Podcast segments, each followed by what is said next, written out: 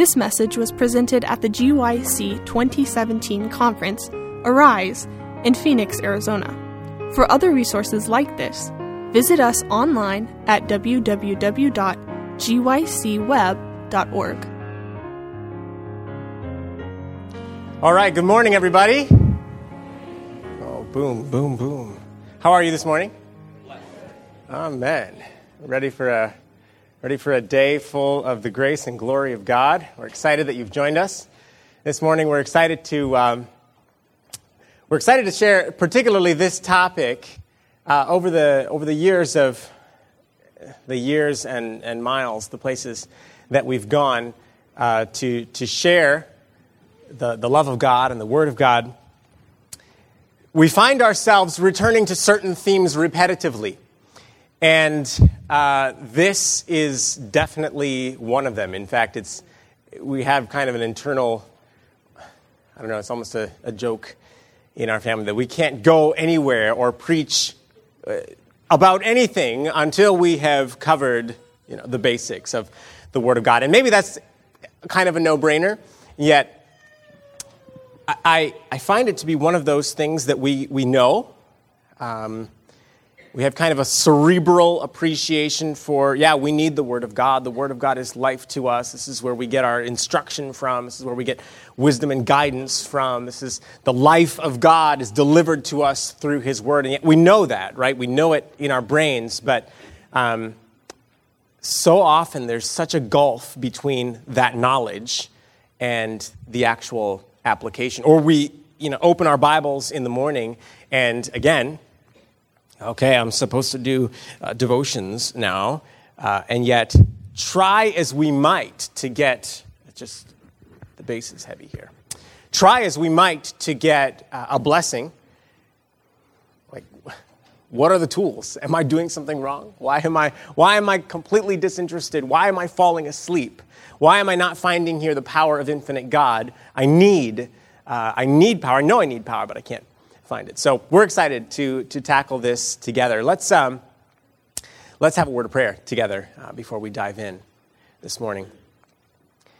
Father in heaven, here we here we come, a, a little cluster of your children, and uh, we're here because we deeply desire the blessing of of, of God. We're here because we have a, an appreciation for all that is available to us through your Word, and yet the stunning reality is that that blessing sometimes seems very difficult to access, very difficult to get. So uh, guide us in our study, in our discussion uh, today, that we might come to the conclusions that your Spirit would have us come to, that we might see in new ways the beauty of the Word of God, that we might be willing to set aside those things distracting us or detracting from the power of the Word of God in our lives, uh, and do the brave thing so that you can do what you're good at, which is blessing your children. Uh, I would pray in a special way that you would take control of, of my mouth, Natasha's mouth this morning, that as we try to articulate deep truths of the Word of God, we would do so in, in a such a simple and practical and yet engaging way that all of us uh, come away with not just inspiration, but actually practical application. That's my prayer in Jesus' name. Amen. All right, I want to kind of uh, start with a little mental exercise. Here's your mental exercise. Uh, this mini word cloud on the on the screen. Can anybody tell me what these various words have in common? Hand, uh, answer, worship, guard, practice, question, order, head, face, battle, challenge, trace, et cetera. Can anyone anyone have any idea what these words have in common with each other by the raising of a hand? It's kind of a, it's a bit of a trick. Yes, in the back. They are active. That's half of the answer. They're active and they're what?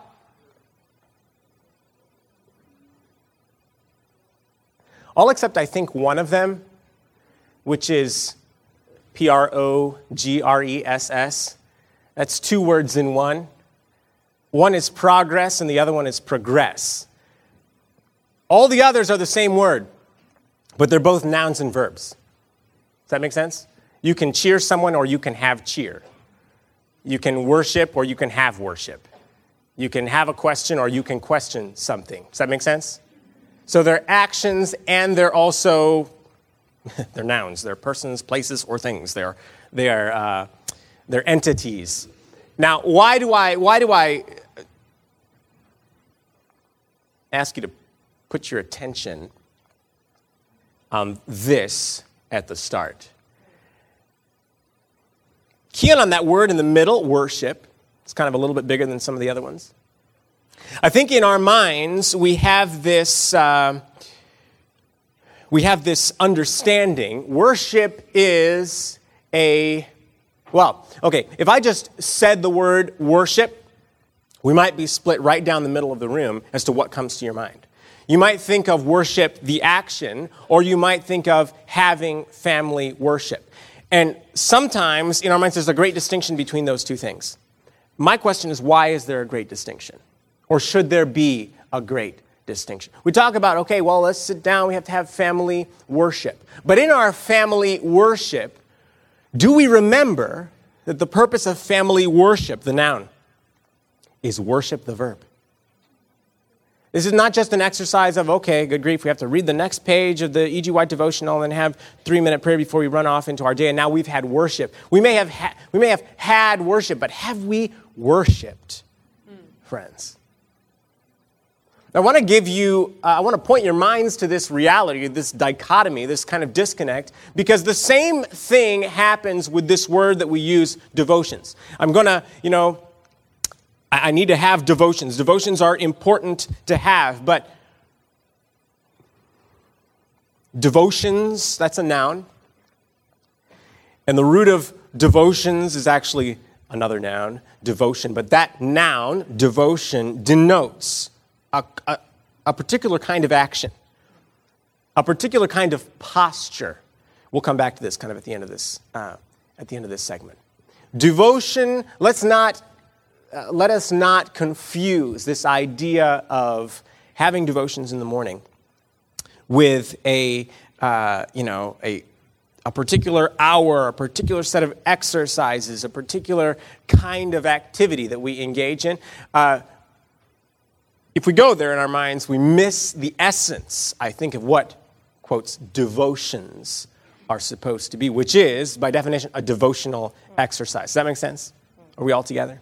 Okay, so let this thought, this idea, float around in the back of your mind as we continue through this session, and if you uh, return with us for later sessions. We're talking about what we often kind of associate with noun. These are persons, places, things. No, what we want to do is draw away from that just far enough to say, what is the active ingredient? What is supposed to be the, the posture of my heart in response to this activity, this blip on my schedule, um, and respond accordingly. So, first question for this uh, for this morning: why devotions? Why do we have devotions? This is kind of the overarching uh, question uh, for this um, for this uh, segment. And I want to make a uh, an appeal, kind of up front. There are many reasons why we have devotions, why we pursue devotion towards God, many reasons. Um, and we'll lay out several this morning, some of which will probably resonate with you more than others.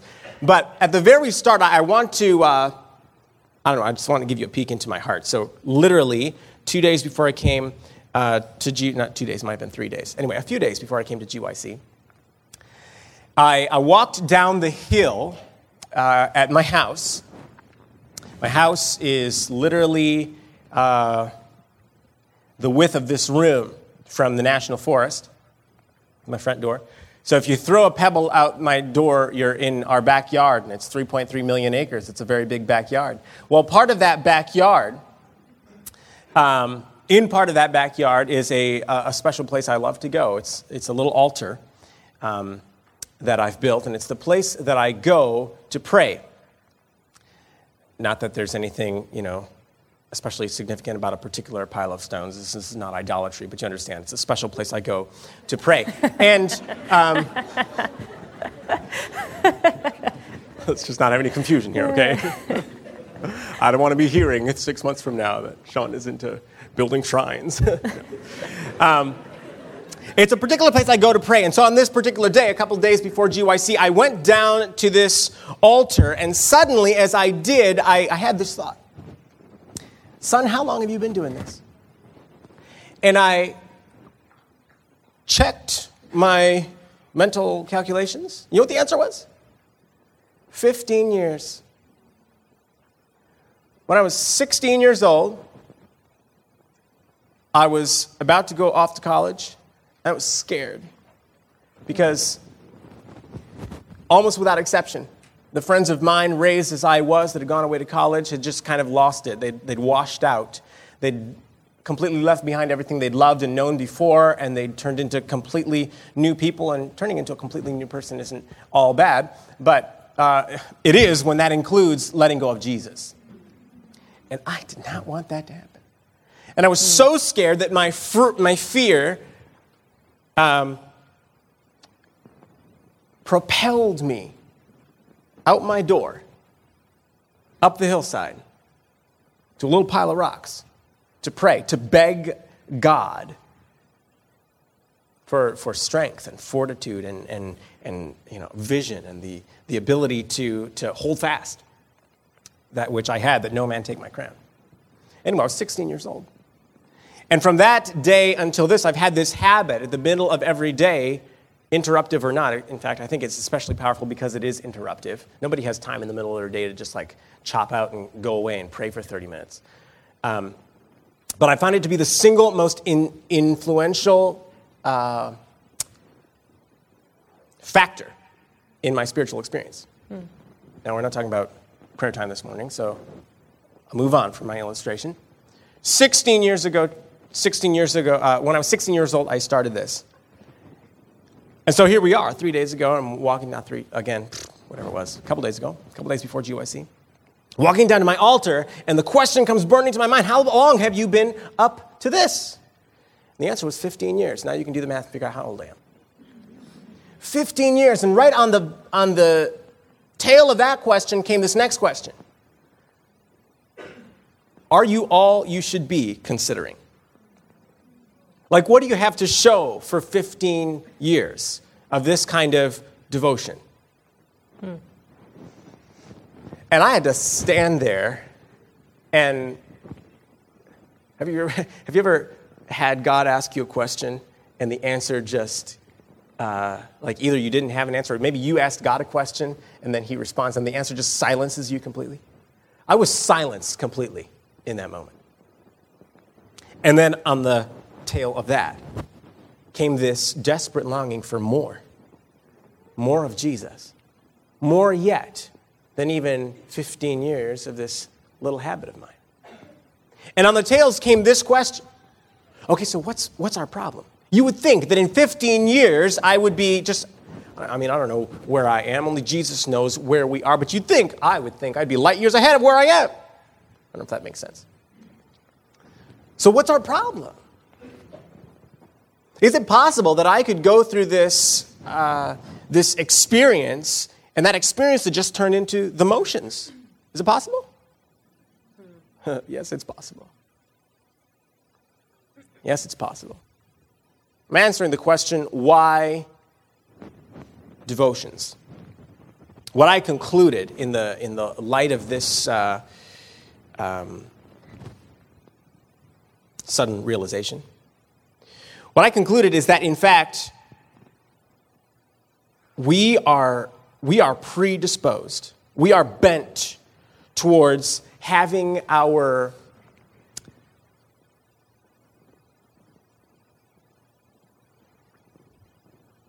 having our communion swapped out for this thing we call connection. I alluded to this um, a little bit last night. Connection. What does connection look like these days? You know, connection looks like, oh, yeah. Flick, flick, flick, flick. Oh, double tap. Ah, yes, that's good. Flick, flick, flick. Oh, that's particularly good. Let me comment. Ah, okay. Flick, flick, flick. Man, I just connected with thirty people. Yes. Easier than ever, right? Hmm. I mean, there has never been an age in which more people knew what more of their friends were eating for lunch today.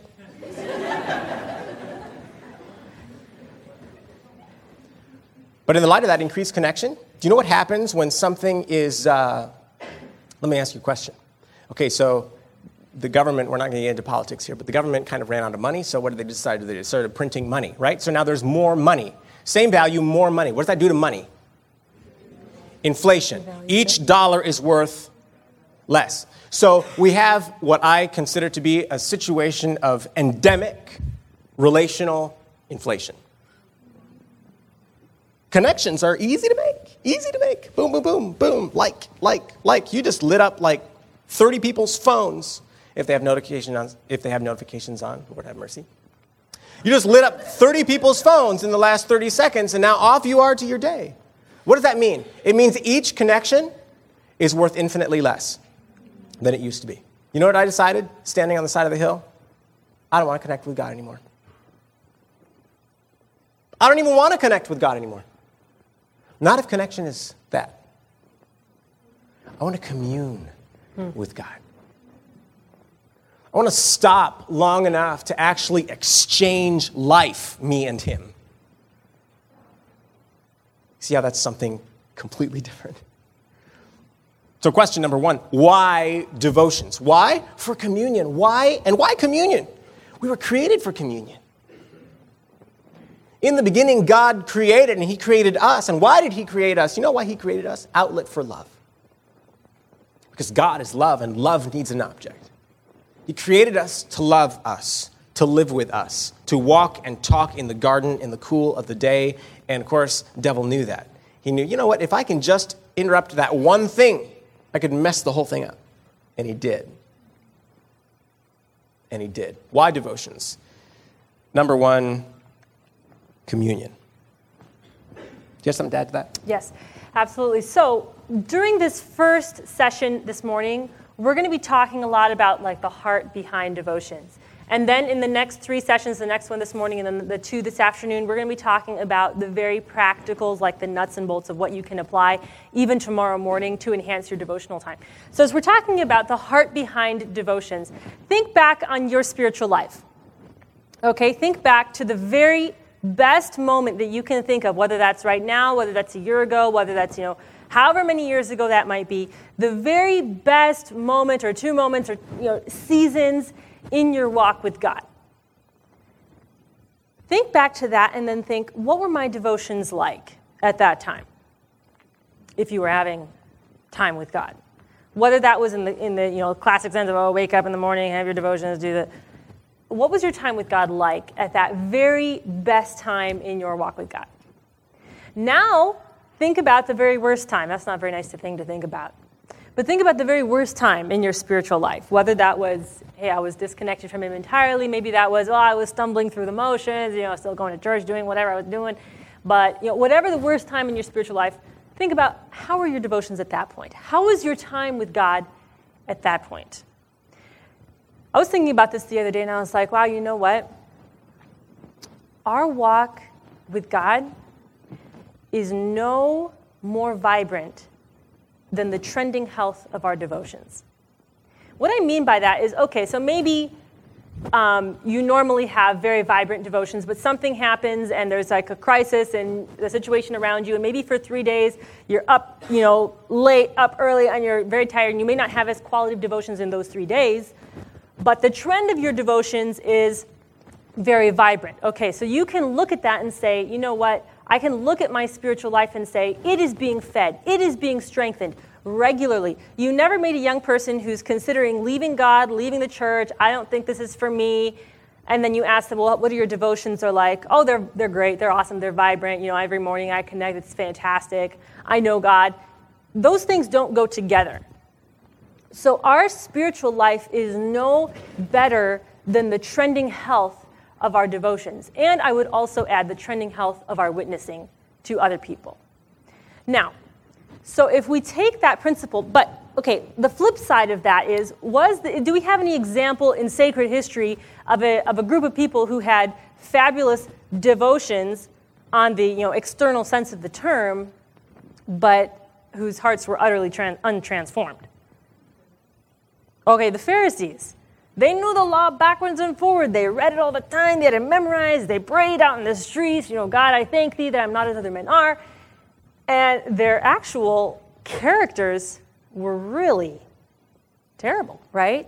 So our spiritual life is not only as strong as the trending health of our devotions, but it is only as strong as our devotions are transformational.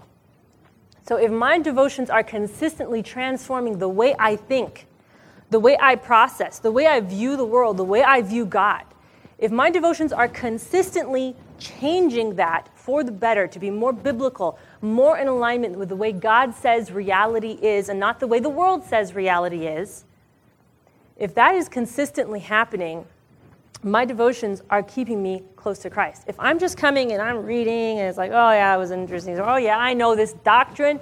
Oh, yeah, so-and-so has it wrong. Yeah, and I'm reading that way. Those devotions don't keep us alive, right? And we all technically know that.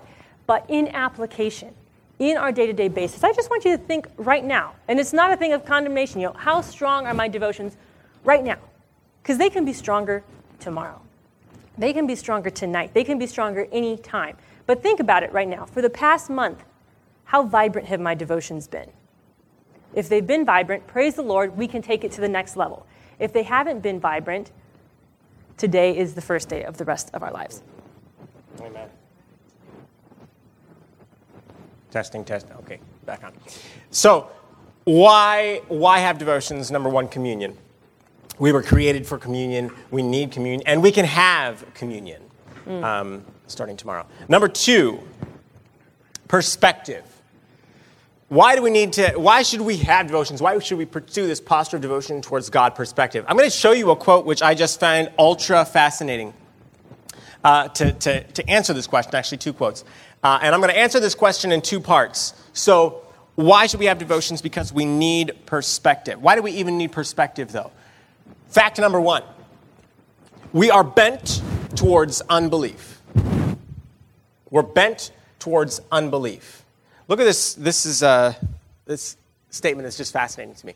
Uh, this is from Sermons and Talks one forty-three, uh, a sermon Ellen White gave by the name of uh, Cherishing Faith, Not Doubt. It is not natural for us to believe, she says, but it is very natural for us to foster unbelief. This, get this, get this, guys. This is the besetting sin and has been the besetting sin of God's people. It has not been natural for me to believe for myself. This is Ellen White talking, mind you. It has not been natural for me to believe for myself, and I have had very severe lessons on this point until I know that it is not safe for me to cherish one, for one moment, any doubt. We are bent towards unbelief. And I don't mean just on a personal, uh, I mean at a personal level, I think all of us know that there are times we close our eyes at night and we go to sl- uh, we want to go to sleep and sleep will not come because our minds are just going a million miles an hour. And what's rattling around between our ears is this, just an inherent lack of lack of confidence. This is endemic. This is natural to the human family. And it could be self-doubt and it could be God doubt and it could be any kind of doubt. But here's my point. Number one, we are bent towards doubt. Fact number two. In answer to that question, okay, we're bent towards doubt, then my question would be, why are we bent towards doubt? Fact number two, beholding is believing. Listen to this. This is another sermon talk, two twenty-seven, keep the commandments. Adam ventured to transgress one prohibition of God, which was the test that God gave man to try his loyalty and obedience. Transgressed one prohibition. There was nothing in the fruit of the tree of knowledge that was dangerous in itself, but the danger, emphasis is mine, the danger was in Adam and Eve listening to Satan and venturing to transgress. Here was Eve listening to the voice of the tempter. His words were contradicting the words of God that death was the penalty for transgression. Satan says, ye shall not die. God says, if ye eat of it, ye shall die. And the question is, whom shall we believe? That little bold, that little bold line, the danger was in Adam and Eve listening to Satan. My point there is a simple one.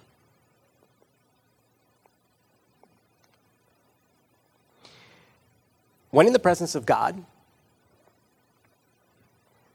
God was perfectly believable for Adam and Eve. Like when he was there telling them, okay, here's the garden. Here's your job. It's yours. All of it. Make a home. Except this one tree. Don't go by this one tree. That one tree holds in it the key to your destruction. Just for your own soul's sake, stay away. There was nothing. Of course, I'm not Adam or Eve, and n- neither are any of us. But from all we know of Adam and Eve, there's no indication that Adam and Eve came together after God left and were like, oh, man, are you serious? I, I'll bet he's... No, no, there was nothing in the mind of either Adam or Eve that made them think anything other than what God just told them. Because in the presence of God, God was fully believable. What else did God say to Eve in particular regarding sticking with her husband? Okay, stick together. Stick together. And what happened? They didn't. And then what happened? She found herself under the tree. And then what happened? In the presence of the tempter, who became believable? The tempter became believable. Fact number one, we are bent towards unbelief. Fact number two, beholding is believing. I have this idea that one of the reasons perhaps why we have endemic unbelief today is that God seems far away. And he seems far away because we've put all these filters between us and God.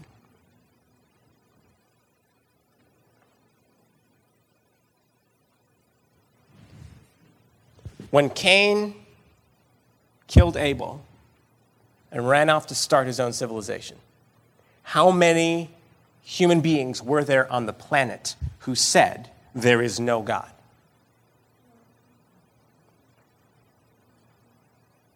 None that we know of. Fast forward. When the most secular society in the world was building a tower called Babel, how many among them said, there is no God? Hmm. No, they were building the tower because there was a God. Hmm. They were building the tower in case God decided to destroy the world again with a flood so that they could outsmart God. How many among us today say, there is no God? Yeah. Mm-hmm. Huge number. And why? Why do we say there is no God? Well, because our minds are so consumed, our eyes are so consumed with other things that make God less believable. Are you tracking with me? Beholding is believing. To believe the word of God, we must have our eyes on the word of God. Mm. We take our eyes off the word of God, and God will become less and less believable, less and, le- and more and more confusing, less and less logical. And then we find ourselves in post-postmodern America, where not only, you know, is there no God, but everything goes. So let's bring this home to ourselves. The exact point that Sean was just talking about. Who do you personally, in your own mind, in your own heart, we don't have to answer this to anyone but ourselves and God, who do you personally find most believable right now? Do you personally find most believable what the Word of God has to say about reality, about society, about the future, about where this is going, about how I should live my life? Do I find the Word of God most believable in what it says? Or do we find that society has a couple good points that somehow, you know, the Bible writers, because they lived, you know, two thousand, three thousand, four thousand, four thousand five hundred years ago that they somehow missed, that, that we understand today that they don't get?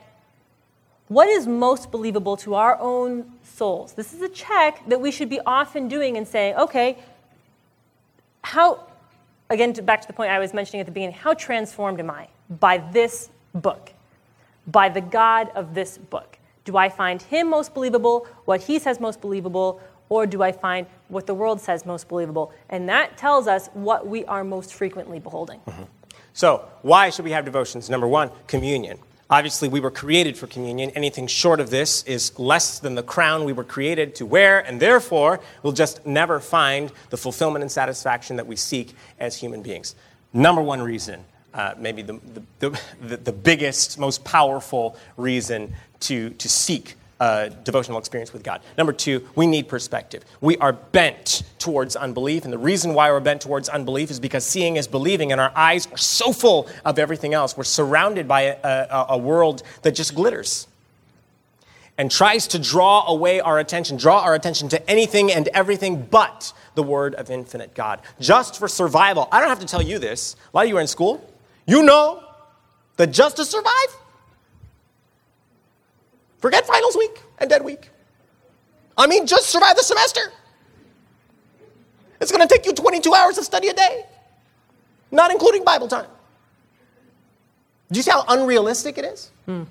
It's unrealistic, though, because society at large, knowingly or unknowingly, I mean, obviously, it's not your professors that are, not if you go to one of our schools, hopefully, hmm. that are conspiring against You know, humanity to to bereft all of this this upstanding Christian student body of all of their Bible time. No, no, no. It's that, that's not even the point. The point is our whole lives have just gotten sucked down this this vortex, and we find it increasingly unnatural to do what is necessary, mm. and therefore increasingly unnatural to love and trust God. Mm. Increasingly unnatural to to have to, to be friends with Him, like uh, like we ought to. Perspective. Um, for survival. Look at this quote. Look at this quote.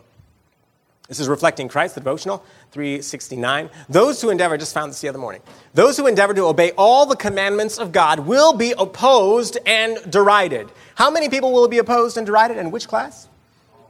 Okay, all who endeavor to obey the commandments of God. So hopefully that's the people in this room, right? Mm. We're here because we, we we seek to obey the commandments of God. They will be opposed and derided. They can stand only in God. Now jump down to the other bold part. The reason I bolded that is because I'm going to show you this quote for another point too.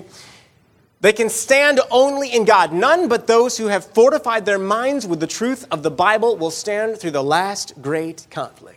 And you know what? I want to submit to you that none, uh, none but those who have fortified their minds with the truths of the Bible will stand through the peer pressure mm. at school, will stand through the conflict at work, will stand through the uh, the ups and downs of family relationships. None but those who have fortified the mind with the truths of the Bible will stand mm. through the last great conflict. So clearly, if we want to survive, devotions. One of the things that has come home so strongly to my heart is that whatever world we spend the most time in is the world that we will conform to. So if we are spending the most time looking at what's going on around us, looking at all of our Instagram, all of our friends, all of our Facebook, all this, then that's the world we're going to conform to, society. If we spend the most time living and beholding another world, Christ, the angels, the judgment, uh-huh. the realities of heaven, that is the world we are going to conform to. Speaking of this point of survival, very soon, whether you agree with it, we can see right now uh, a small a small piece, whether you agree with it or do not agree with it politically, the the societal stigma that is being placed on given people, whether you agree with it or disagree with it. I'm going to tell you that that societal stigma is going to be placed on the people of God. So when you read sarcastic or, you know, quippy or various sort of commentaries in this generation, just know, okay, Against you know what? Against political figures that we will not name at this time. Whether you agree with those political figures or you disagree, that's not what's being addressed here, okay? What's being addressed is you read that, and whether you think, well, I agree with that point, or you think, well, I don't like that point, recognize, hey, this is what is going to be said about the people of God. If we are among that number, this is the kind of stigma that's going to be landing on us. For survival, which world are you most attached to? Which world are you so convinced of what you believe so convinced of the reality of a holy God who loves you, who has so much affection for you that he would give up his own throne for it? Are you so convinced of that reality that if society dumps all the stigma it can manage, and you know what? Society can manage a lot of stigma. We're seeing that these days. Are you ready for that deluge because you are so convinced of this God? And you know that his love is more important to you than all of the negativity of society's pressure. Mm-hmm. So, for communion, for perspective, for survival, how about for guidance? Wrong. Back up. Forward. Oh, he just doesn't like this slide. Here we go. In order to endure, this is that same quote, in order to endure the trial before them, they must understand the will of God as revealed in his word. Hmm. What proportion of us have ever asked the question, where shall I go? What shall I do? Lord, would you just speak to me? Hmm. I don't, I'm lost. I'm lost and I need an answer. That answer is found in the same place. The same place as our communion. That same place as our connection. In order to endure the trial before them, they must understand the will of God as revealed in his word. My mind goes to the Apostle Paul, who got to the end of his life, and at the end of the Apostle Paul's life, he just met untoward circumstance, you know, one after another. I think you'll remember. And some of those were just completely, I mean, if you look at the politics, even in the church, the church politics that were behind Paul's getting imprisoned, um, it's real. It's really messed up, you guys, really messed up. I mean, there's these, oh, you know, well, we know that, you know, the Gentiles, and this and that. But but but the, the Jewish church, the Jewish Christian church here, they're just, uh, they're not ready. They think that you're, you know, pro-Gentile, and that's not cool. So what you need to do is just go do the ceremonial thing. We know you don't believe it, and that's okay. We don't believe it in either, but just go do it at the temple real quick so that the Jews can know that you're not a troublemaker. And he goes to there, and of course, that's where he gets arrested. And his, his mission, it was, in fact, Ellen White says, cut short. Hmm. But do you know that Paul, through all of this, number one, it's not only the time when he, he wrote much of what he wrote, so we know that he was of good courage. Why was he of good courage in the midst of all of this, this calamity? Because he knew him in whom he believed. Hmm. He was a man with a mission, and he was confident. He was sure of himself. And how many of us are always sure of ourselves? Maybe this is one of the reasons. For guidance.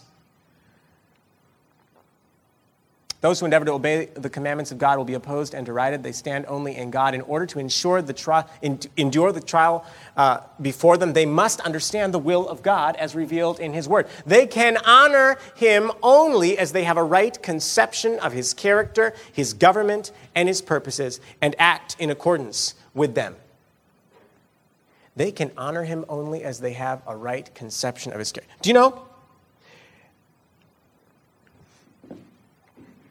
Why should we have devotions? For communion, for perspective, for survival, for guidance, and for love. Hmm. For love.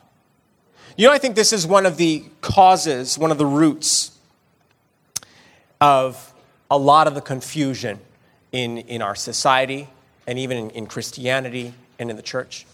These days, there's a fact, and the fact is that I cannot uh, honor God unless I know him. That's what this says. They can honor him only as they have a right conception of his character. So I can't honor God unless I know the truth about him. In fact, I cannot love God unless I know the truth. But did you know that? Because if I love a God, if I love anything but the true God, what am I loving? I'm loving a phantom of my own creation. Hmm. And I might call it God, and I might worship it as God, but it's not God. I think this is one of the reasons why we have so much confusion and so much conflict. Hmm. We have gods that, that uh, might be ninety-eight percent Jehovah, and two percent ignorance, which incidentally makes it uh, makes the God the God, small g, ignorance, not Jehovah. But maybe if my God is ninety-eight percent Jehovah, two percent ignorance, which is another way to say one hundred percent ignorance, and your God is ninety-eight percent Jehovah and two percent of a different kind of ignorance, do you know that we will not agree? In fact, we will be at each other's necks because I'm a good Adventist. And you're supposed to be, a, well, you're obviously not a good Adventist because I'm a good Adventist. And if we don't agree, then you got a problem. And you need to fix your problem. Now you need to believe like I believe. What is it that I love? Mm. I have come to love a God of my own devising. Mm-hmm. They can honor him only as they have a right conception of his character, government, purposes, and acts in, and, and act in accordance with them. This goes farther because it goes farther than just this room and our, our church and Christianity. It's all this concept is pervasive in all of society right now. This is why you will run into people in the streets who will say, well, okay, you'll run into one person who says, God cares about marriage. And in fact, he has given us a model in Scripture. And that model is one man and one woman. And the reason why he gave us that model is because that is, in fact, an expression of the image of God. Those two different parts together forming one family. God is three persons, one family. So he gives us the human family to kind of model after. So this is important, guys. This is important. And then you have the next person who goes to the next Christian church down the street saying, you are so bigoted. God is not like that. God is not bigoted. God loves everyone. Is it true that God loves everyone?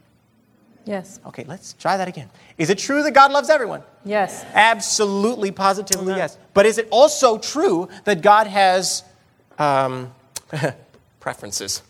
Is it also true that God has established certain bounds within nature and society? Yes or no?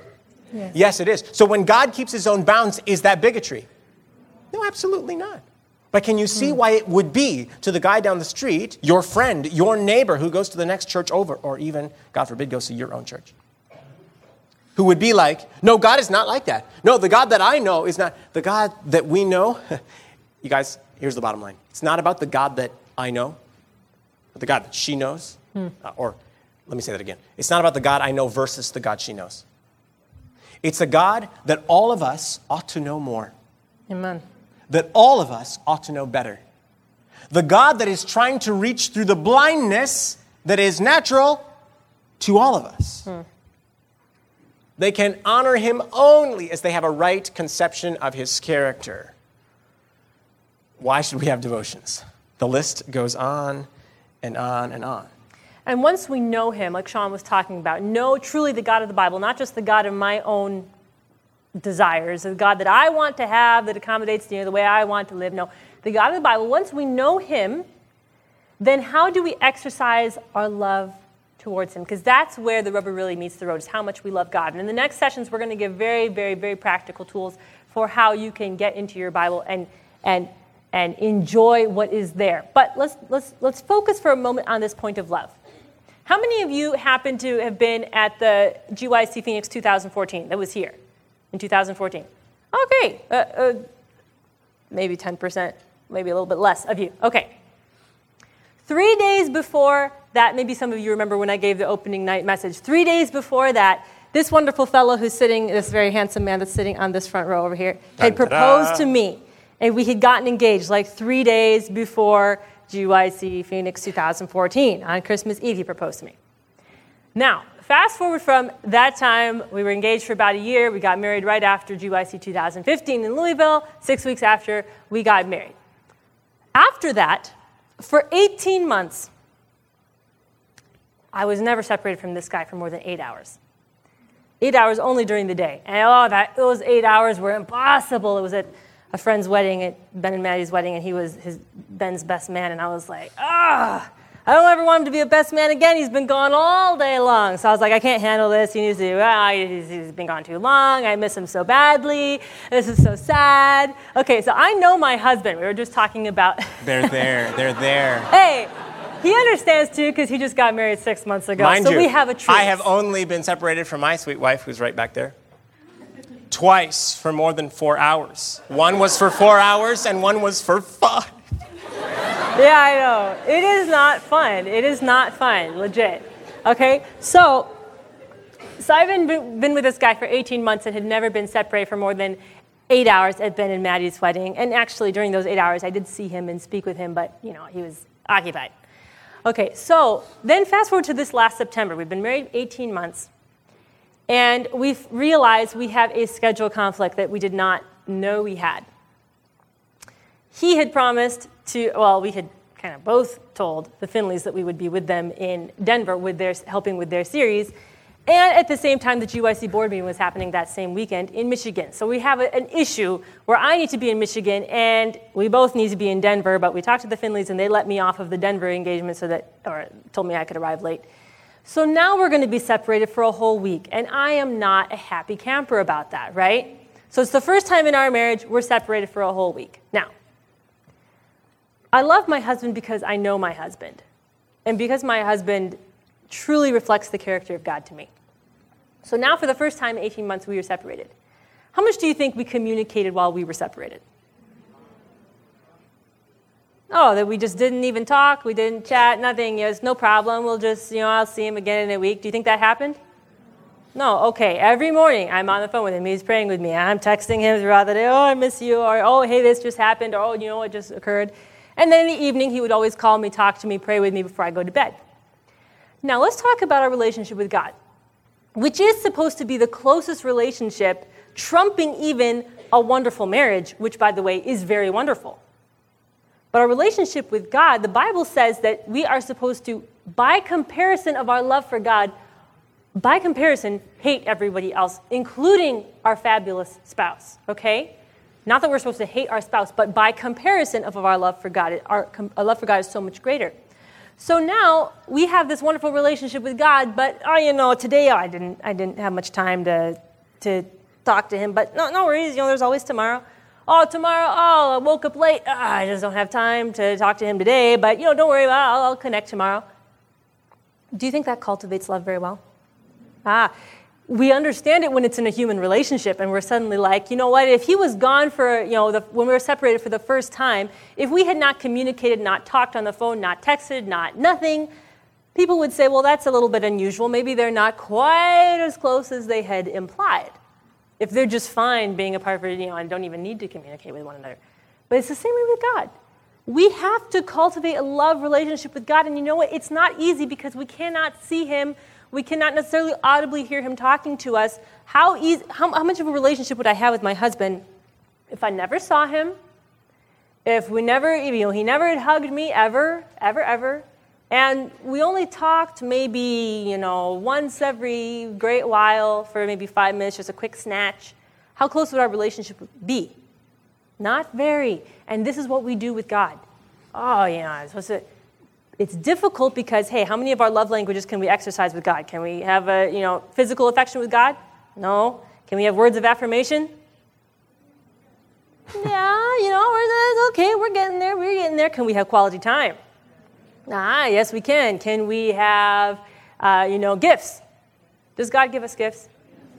Do we pay attention to the gifts God gives us? Uh, sometimes, sometimes, maybe not. Sometimes we forget, okay. Uh, what's the what's the last one? Acts, acts of service. Does God do acts of service for us? Do we always pay attention to the acts of service that God does for us? Maybe. Do we do acts of service for God? So we have to understand why it is sometimes difficult. Back to the beholding is believing concept.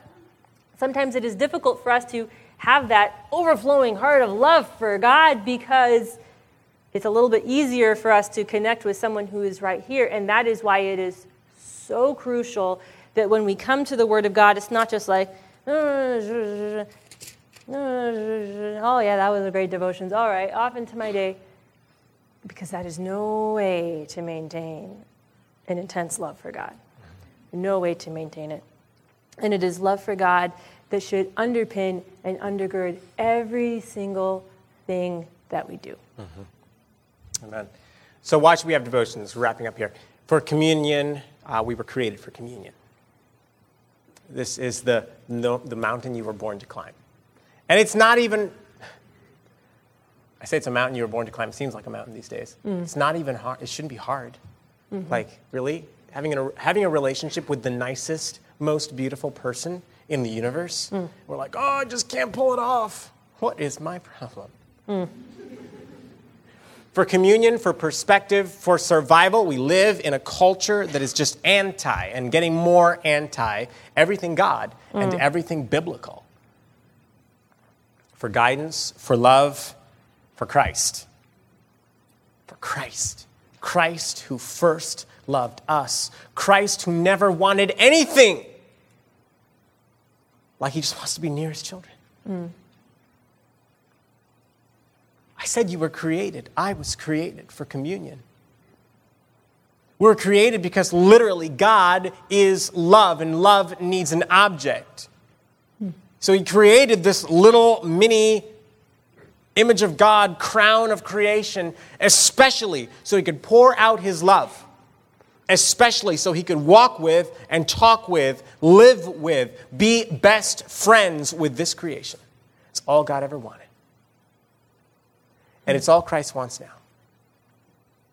do a really good job of uh, running and hiding, you know, falling down and then crawling under a table. Mm. And Jesus comes in the room because he's looking for us. And why is he looking for us? Because he wants to reclaim us to, to himself. Because, because he loves us and he likes us. Mm. And so he just wants to, he wants to be. He wants to hang out. And we deny him that because oh, I'm dirty and, you know, whatever. Oh, man, are you serious? Are you serious? So, some of you have heard this story, and I, uh, this is a story that runs over and over in my mind. It's not even it's not even a human story, which maybe that's why it runs over and over in my mind, and that's why maybe why it teaches me something, that some of the one of the deepest lessons I know about God. It's a story about a dog. It happened not so long time ago, certainly within nearly within. Certainly within the lifetime of your parents. There was a dog who was best of friends with a soldier. He was a U S Marine. And he was serving in uh, Vietnam. Now, the two of them, the Marine with his training and his weapons and his sense, and the dog with her training and her nose and her sense, made quite a lethal pair. The two of them, in fact, were assigned to perimeter security. So on this particular day, they would they would uh, they would leave the base and uh, and patrol around the jungle trails to uh, to root out Viet Cong snipers and, and whoever was you know trying to gain access, breach the perimeter of the base. So on, on one particular day, they did this. Uh, they did this quite often. They were very good at it. In fact, sometimes they would be walking along the trail, and the dog would suddenly stop, and the soldier walking right beside the dog would also suddenly stop, and the dog would would um, would sniff and then would sit, and the soldier would get down on hands and knees with his eyes right, almost right on the ground, scanning. Scanning, looking, feel, and then he'd find it. He'd find the wire, fine as dental floss. The wire that was meant to, you know, to trip him and blow off the landmine. So he'd, you know, disarm the mine. Dog gets up, and on they go. Until the dog stops. The two of them together made quite a pair. In fact, they were stronger together. He with his weapons, she with her nose. The two of them made an almost invincible duo. One day, though, there wasn't a wire, and apparently there wasn't a scent. And so the soldier stepped, and he stepped, and then he stepped again, and he stepped on a mine. And the next thing he knew, he was waking up. And in the fog of his consciousness, waking up, he suddenly was struck with this thought. My dog. Oh, my dog. But then, as the, the, the fog continued to lift from his mind, he opened one eye. And what do you think he saw? He saw the face of his dog, bending over, looking, looking at him. And his second thought was, she's alive. You know what his third thought was, though? He looked from the face of his dog down at himself, and he saw his lung. And he looked off to his, his where should have been an arm, and there was a, a mangled mess on one side. His flak jacket had been ripped open, and um, one lung had completely collapsed, and his chest was torn open. His arm was, was gone. His leg was obviously, uh, it wasn't quite blown off, but completely useless. And so he had a fourth thought. My dog must not watch me die. And so he said to his dog, go home. And the dog stopped because she understood, but looked at him as though to say, are you crazy? And he said, I am not crazy. Go home. And the dog hesitated for a moment, and then she turned and walked off into the jungle. But only two or three paces, and the dog turned around and came back and whined and looked down into his face, and he said, go home. She turned around again. And she walked into the jungle five or six paces this time, and then she turned around again and came back to look into his face, and all he could think with all... with the last bit of his passioned energy, my dog, she must not watch me die. Go home. He raised his decent arm, slapped her on the shoulder, and said through gritted teeth, go home. And the dog turned around and walked into the jungle six or seven paces and turned around again.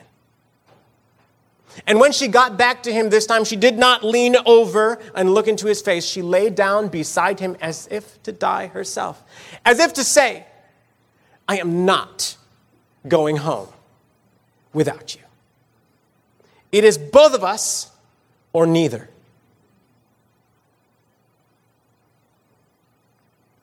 And so the soldier gave up. But the dog didn't. Suddenly, as if struck with a moment of inspiration, she leapt up and with her teeth, German shepherd that she was, she was maybe a third of his weight. With her teeth, she took what was left of the good side of his collar. And he figured out what she was trying to do, and he thought, okay, well. And so he put his one good arm up, wrapped it around her neck, and the dog planted all four feet and pulled.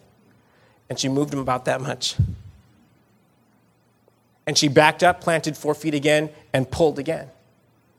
And something came alive in him, and he thought, okay, well, I guess it is both of us or neither. And so he started kicking with his one good foot. She dragged him all the way out of the jungle to the ditch beside the road. And then when he was down in the ditch, she couldn't get him back out to get on the road, so she waited until a Jeep came by. And when he did, she went up on the road, jumping around frantically, and the the uh, the other Marines on patrol, when they saw her, they jumped out of their Jeep. She took him back to, uh, she took them back to her master. They loaded him up on the Jeep, loaded her on the Jeep, ran them back to base. Almost immediately, he was shuffled onto a helicopter and sent to the main base. And the dog ran around the base frantic, looking for her master. And when the lieutenant saw it, he was like, who's, oh yeah, that's so-and-so's dog. Well, for crying out loud, why is she here? She should be there. He ordered another helicopter. And the and the helicopter and the dog is airlifted to the next base. And when the dog got back to the main base, jumped out of that helicopter and could not be caught by anyone, she ran up and down the rows in the hospital and in the tents until she found him. He'd just been pulled out of surgery, and she jumped up with and curled her, her uh, paws over the rail of the bed. And I wish you had seen the look in the man's face when he told the story. His hair was white as snow, and the tears were just running down his face. He said, how do you thank a dog that saved your life? Hmm. Words. Oh, good dog. How do you thank a dog that saved your life? You guys, in English, we have a word for this. Devotion.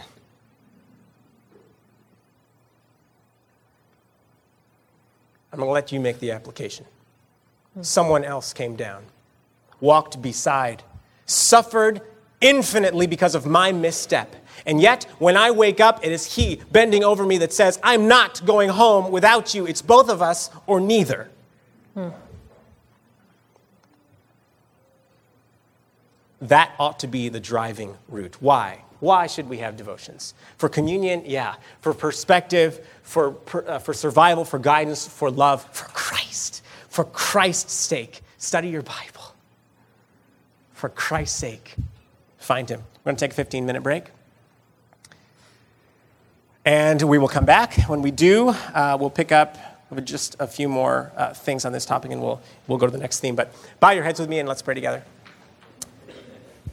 Father in heaven, thank you so much for this hour we've spent together. We just pray that uh, that conviction would run deep, that you would inspire, encourage, educate, empower us through this uh, through this time we spent together. And wherever we go for the rest of our day, whatever um, seminars we visit and, and meetings we hear, may the Holy Spirit's call to us not just be audible, but be responded to mm. by us, is my prayer in Jesus' name.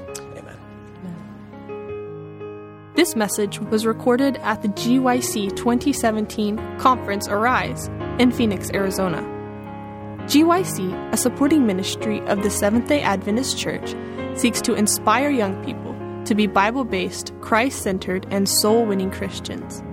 To download or purchase other resources like this, visit us online at w w w dot g y c web dot org.